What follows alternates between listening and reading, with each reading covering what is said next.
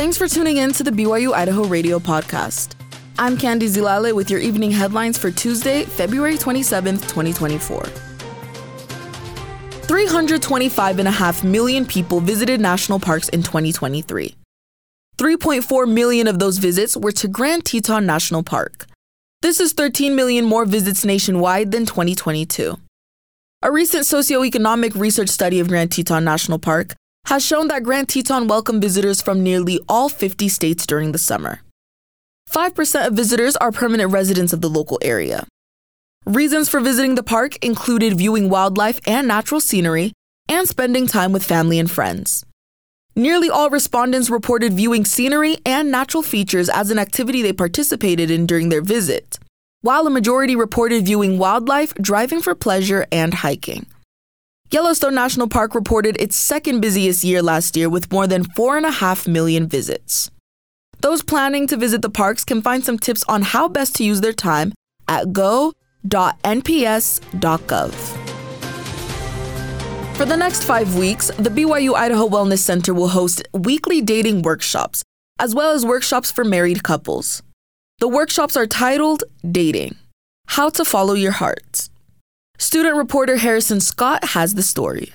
Navigating the world of dating can be painful and exhausting, especially for BYU Idaho students working to balance their social goals with their academic, financial, and ecclesiastical goals. To help students have success in these goals, the Wellness Center hosts weekly workshops both for single students looking to date and married students working to continue to build their relationship. These workshops are called Dating How to Follow Your Heart. Admission is free to all who would like to participate, each workshop is led by certified student instructors who cover a variety of topics centered around the relationship attachment model. The RAM model helps students identify the way to balance different aspects of their relationship. It's important because if you are out of balance, um, then you're kind of blind. That was one of the instructors, Megan Perrin.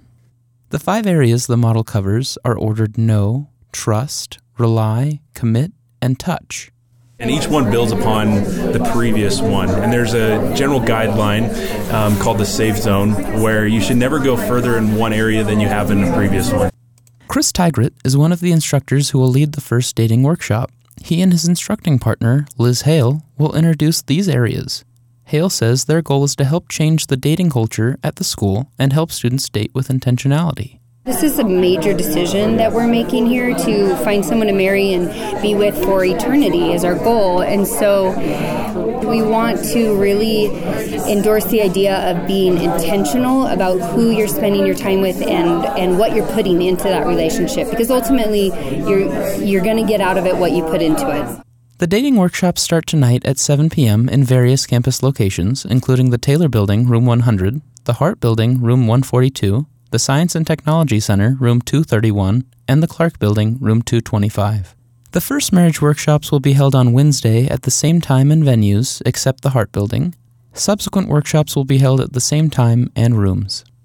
You can register for the courses online at the school's events website. Just go to campusrec.byui.edu. Reporting for BYU Idaho Radio, I'm Harrison Scott. You can watch a game of hockey for a good cause next week. According to East Idaho News, a pair of teams made up of youth from across the region will don police and fire department jerseys as they compete for charity.